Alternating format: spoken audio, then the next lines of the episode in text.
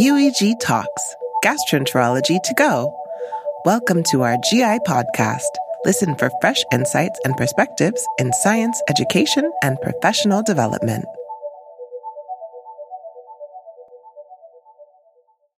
Hello, everyone. Welcome to the UEG Talks. Welcome to 2024. It's Pradeep Mundre here. Really looking forward to the conversation today.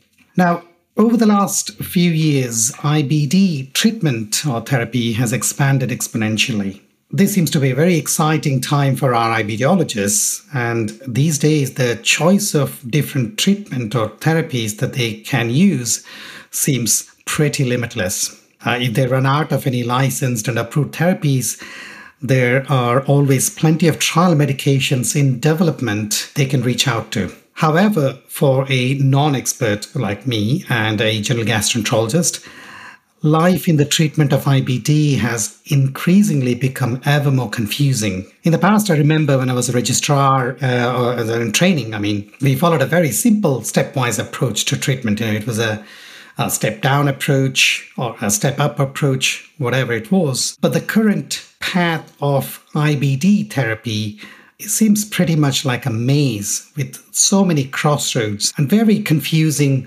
for clinicians and patients alike. So, in, in, today's discussion, we want to cover some very basic knowledge of the new therapies beyond the anti TNFs, or where they stand in the treatment paradigm. That is, if this can be defined, and I suspect it won't be easy for my guest. We also try and cover how best to use some of the conventional therapy. And I do hope at the end of the discussion, a general gastroenterologist or non experts or trainees and IBD nurse specialists who are starting their career will get some clarity on some of these therapies. We're not planning to delve into very much details of individual therapy. We aim to get some sort of broad knowledge on this. And to talk about this today, I would like to welcome my guest, Dr. Ignacio Catalan, as a consultant gastroenterologist at Hospital Levanger in Norway, specializing in IBD. Dr. Catalan is also a researcher at Norwegian University of Science and Technology, and he's the national representative of Norway at the ECCO, and he's also a UEG educational committee member. Welcome to UEG Talks, Nacho. Hi, Pradeep. Thank you very much for the kind presentation and for the invite to join this uh, this uh, project. And congratulations for the great work you're doing in the UEG Talks team. I think we, we've been talking about doing this podcast for a long time in UEG. Now it's happening and it's very successful.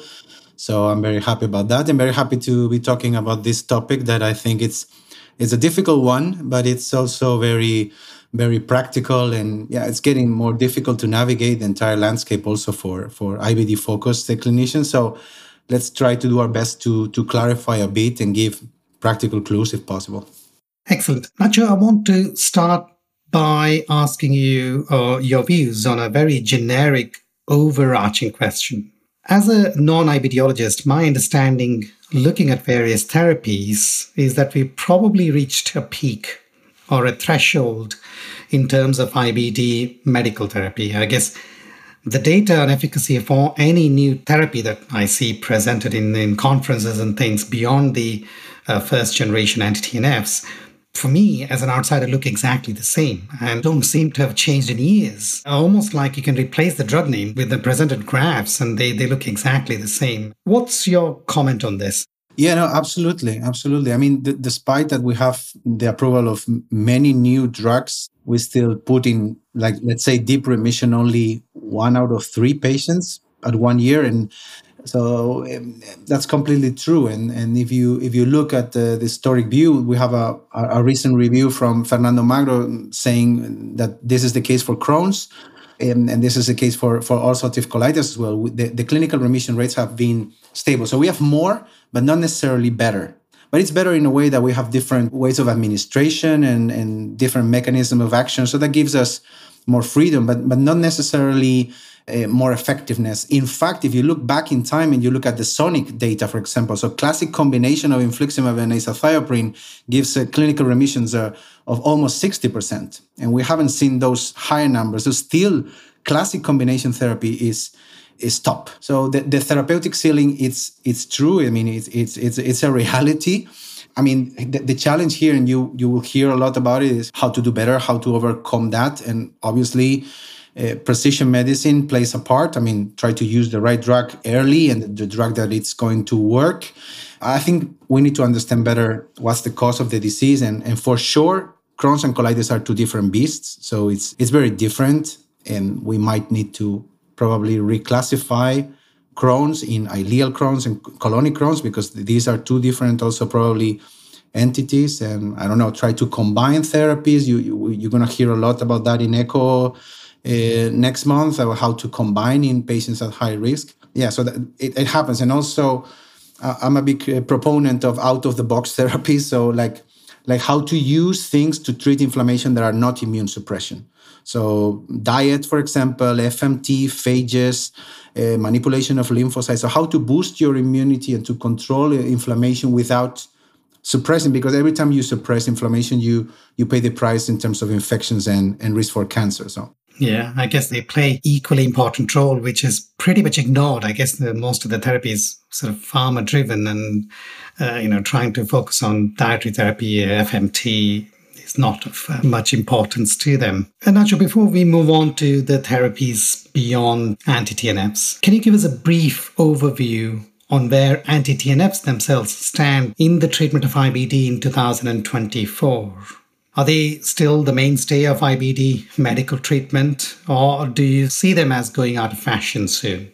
Yeah, I mean, as, as everybody knows, anti-TNFs have been the game changer in IBD for the last 20 years since early introduction in, in the beginning of the 2000s. Uh, we have a lot of experience with them. Mostly we use infliximab IV, but as you know, we are using it more and more subcutaneously. So that's that's something new in, in adalimumab. We know that they work for both Crohn's and colitis. They put patients in remission. They they cure the mucosa, and you can use them. And they are relatively safe. So it's like the devil you know, right? It's like uh, something something that works, something that is is not perfect, but uh, that uh, of course has still a prominent role. Especially thinking that we now have biosimilars that makes the access to these drugs much easier, especially in contexts where costs are important. So you might not think about it as much as you did 10 years ago when to start an anti-TNF. So it's still there. They, they are useful. They are, they are relatively safe. They are not very expensive. But of course, they, they have limitations, and that is something that uh, we know. Uh, you have to check out for infections before you give them tuberculosis, uh, HIV, hepatitis B. C, right? So, and they have some contraindications like heart failure, uh, multiple sclerosis, for example, allergies. And, and these are drugs that in the long run increase the risk of infections. So this is also something that is very known in some types of cancer like, like lymphoma. And, and I mean, the, the main challenge we have with, with these drugs is that many patients lose response. So that is, uh, as you know, the problem, and that is where the new drugs come in, and they can give us a hand, and they, that's been happening for the last ten years since the introduction of vedolizumab. So the idea is to try to find ways to not lose response, and and, and if you do it, identify patients quickly and and do it as a smart change as as possible because that's the rule. Unless you treat with an immunomodulator, and then you also pay a price in terms of safety. So that is something uh, to have in mind. So still, I think they are still good drugs. They are still in many countries in Europe our first choice in first line therapy because of uh, cost and, and, expertise, and they are going to be there. And um, in fact, if you look at the data, if you look at head to heads, we don't have many, but nobody wants to fight infliximab. So the head to heads are against adalimumab. So that tells you that infliximab is, uh, you know, it's uh, it's a heavyweight, and uh, I think it's, it's still going to be there. Excellent. Okay. So, in conclusion, essentially, they still are mainstay, and anything else comes afterwards. So, Nacho, this is the core of the discussion today, and this is a very simple question for me. Uh, you may laugh as an IBD specialist, but I think uh, it's very difficult for me to even remember the drug names these days with the newer medications. But I think a lot of our listeners, trainees, and non IBD gastroenterologists would probably find it useful if you can say what are the current drugs that are available to use beyond the anti-TNFs, or in brief, what the mechanism of action is, and where can we use them, which type of IBD can we use them, um, sort of in, in, in a very brief kind of way, if you could summarize this. Yeah, right. This is a this is a wide topic, but let's put it this way. I mean, if, if you look historically, you can think about a first wave of biologics, that is the 2000s, that is the introduction of infliximab and adalimumab. Then not much happened. And then in 2014, vedolizumab was approved. So we could call it like a second wave of, of biologics. So between 2014 and 2020, it was the time of vedolizumab, ustekinumab, and tofacitinib. Okay, so these are these are also well known. Vedolizumab is an alpha 4 beta 7 anti-integrin, preventing migration from the bloodstream to the mucosa of activated lymphocytes. We have a wide use and expertise uh, with that. In, in 16 and 19, you can use it for Crohn's and, and colitis. You can also use ustekinumab for Crohn's and colitis. And this is an IL-12-23 inhibitor. It's a monoclonal antibody. Uh, induction is IV, and then you use it uh, subcutaneously, usually. And just to name it, because the new P19 IL-23 selective are different, the ustekinumab is started in the P40 subunit. That means you don't need to remember that, but I mean, this is a common subunit of IL 12 and 23. And that's why you use one monoclonal antibody and you inhibit two cytokines. So that is, we are talking about 16 and 19. And then in 18 was the first JAK inhibitor. So these are new kind of drugs. These are oral, once daily or twice daily. They are easy to administer and they inhibit this cascade of, of kinases intracellularly that is called the JAK-STAT system. That's complicated, but we need to remember that there are four types of JAKs: JAK1, JAK2, JAK3, and TYK2. So the first one, tofacitinib, is it's, it's more a pan-JAK, so it inhibits uh, all these JAKs to a degree, and it's only licensed for ulcerative colitis. So that, that is that is that is a key difference with vedolizumab and ustekinumab that you can use in both. And then you can think about from 2020 like a third wave of drugs that came around, and a lot has happened in the last uh, four years, right? So, one new mechanism of action is S1P receptor modulators, so sphingosine 1 phosphate receptor modulators. These are drugs that inhibit the aggression of lymphocytes from the lymph node to the mucosa. So remember, vedolizumab was inhibiting uh, the migration from the bloodstream to the mucosa, and this S1P receptor modulator inhibit the aggression, so it prevents them from going out of the lymph node to the mucosa. So it's a different mechanism of action through the internalization of these receptors. The first one approved was ozanimod, and very recently in 2023, etrasimod was approved, which is another it's it's it's another variant. We're not going to get in, in that, but that is a new, completely new mechanism of action. Oral drugs once daily. Then the second the, the second of this third wave is the JAK1 selective. Remember, tofacitinib is a pan JAK. So the new generation of JAKs are more selected to JAK1. That is supposed to have a more effective uh, result and they, they, might be more safe, but this is, needs to be uh, better addressed. And these two JAK1 selective of filgotinib and upadacitinib. So now we have some new JAK selectives. And then lastly, as we said, ustekinumab is a IL-12-23. So the new generation is a, a monoclonal antibodies that are only blocking P19 subunit. That is, this is the subunit that only IL-23 has. So it's not common. That means that you would only inhibit IL 23. So just to clarify, because sometimes you hear P19 or IL 23 inhibitors, it's the same thing. What it means is that it inhibits the unique subunit of IL 23. And these two very new drugs that we don't have yet much experience with is risankizumab, that is approved for, for Crohn's, and mirikizumab, that it's been uh, approved for ulcerative colitis. So this is this is more or less just to give you an overview and to summarize a little bit. In ulcerative colitis, we have more options. So there are four drugs that you can use only in ulcerative colitis: two JAKs, tofacitinib and filgotinib, the S1Ps and mirikizumab, so the P19. While in Crohn's disease, risankizumab, so the P19 is only is only licensed for Crohn's. So, so the, the, the landscape it's growing. It's, it's slightly complicated, but yeah, think think about it like first biologics, second wave, Vedo Uste, and then the JAKs, the P19s, and the anti-integrins. So it might be a way to to look at it. And if I can say something, uh, Pradeep, about things that we need to have into account with all this mess of uh, of new drugs Yeah, I think there are three important things. Pregnancy. So if your patient is, wants to get pregnant, has the wish, you will not use JAKs or S1Ps. They are contraindicated in pregnancy. That's important to know. The other thing is cardiovascular risk and older patients. We know that JAK inhibitors are probably not the drug you want to use. Remember JAK inhibitors, tofacitinib, panJAK, filgotinib, and upadacitinib JAK1 selective. And also patients with a lot of extraintestinal manifestations, probably you don't want to use vedolizumab since it's a more selective gut selective drug. So these are three main things that can help you uh, at least uh, you know discard some of these drugs. But in practice, we are going to be using a biosimilar first line, and if patient loses response, we might want to use another one. But it could be that this changes over time.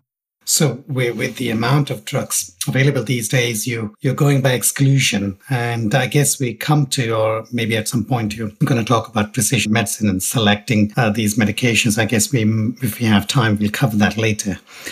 So you exclude some of the drugs, and then you kind of go by the cost and availability and all that. Now, going back to sort of you know infliximab and adalimumab, Nacho have been well established. Their role in both UC and Crohn's, as you alluded to. And they are a very well established first line advanced therapy. So, just to kind of clarify what I mean by advanced therapy for our listeners, is any treatment beyond the basic 5 ASAs and thiopurines. And these days, as you said, uh, with the generic alternatives and significant cost reduction over the last few years with these, it's probably pretty much a, a no brainer to use or trying to use a non anti TNF advanced therapy as a first line. But is there any scenarios, Nacho, where you would use these as first line? Certainly, I don't know how it is in Norway. In the UK, some of these new molecules have been pitched or cost comparative compared to generics. So, can you give us your thoughts about it and where in your clinical practice would you reach out to these drugs as first line? Yeah, I mean, I think in most of Europe, by default, you're going to be using an anti TNF uh, biosimilar as a, as a first choice. That is still the case. There might be some patients, and when we know from clinical trials, I mean, in clinical trials, uh, you are using the drug as a, as a first line in most patients, although there might be some, some patients that lost response. So we know that all of them might work as first line therapies. The, the problem is mostly cost and expertise, right? So we don't know. And to make it even more complicated, there are more biosimilars coming. For example, ustekinumab, right? So that's going to compete with the, with the biosimilars we know now.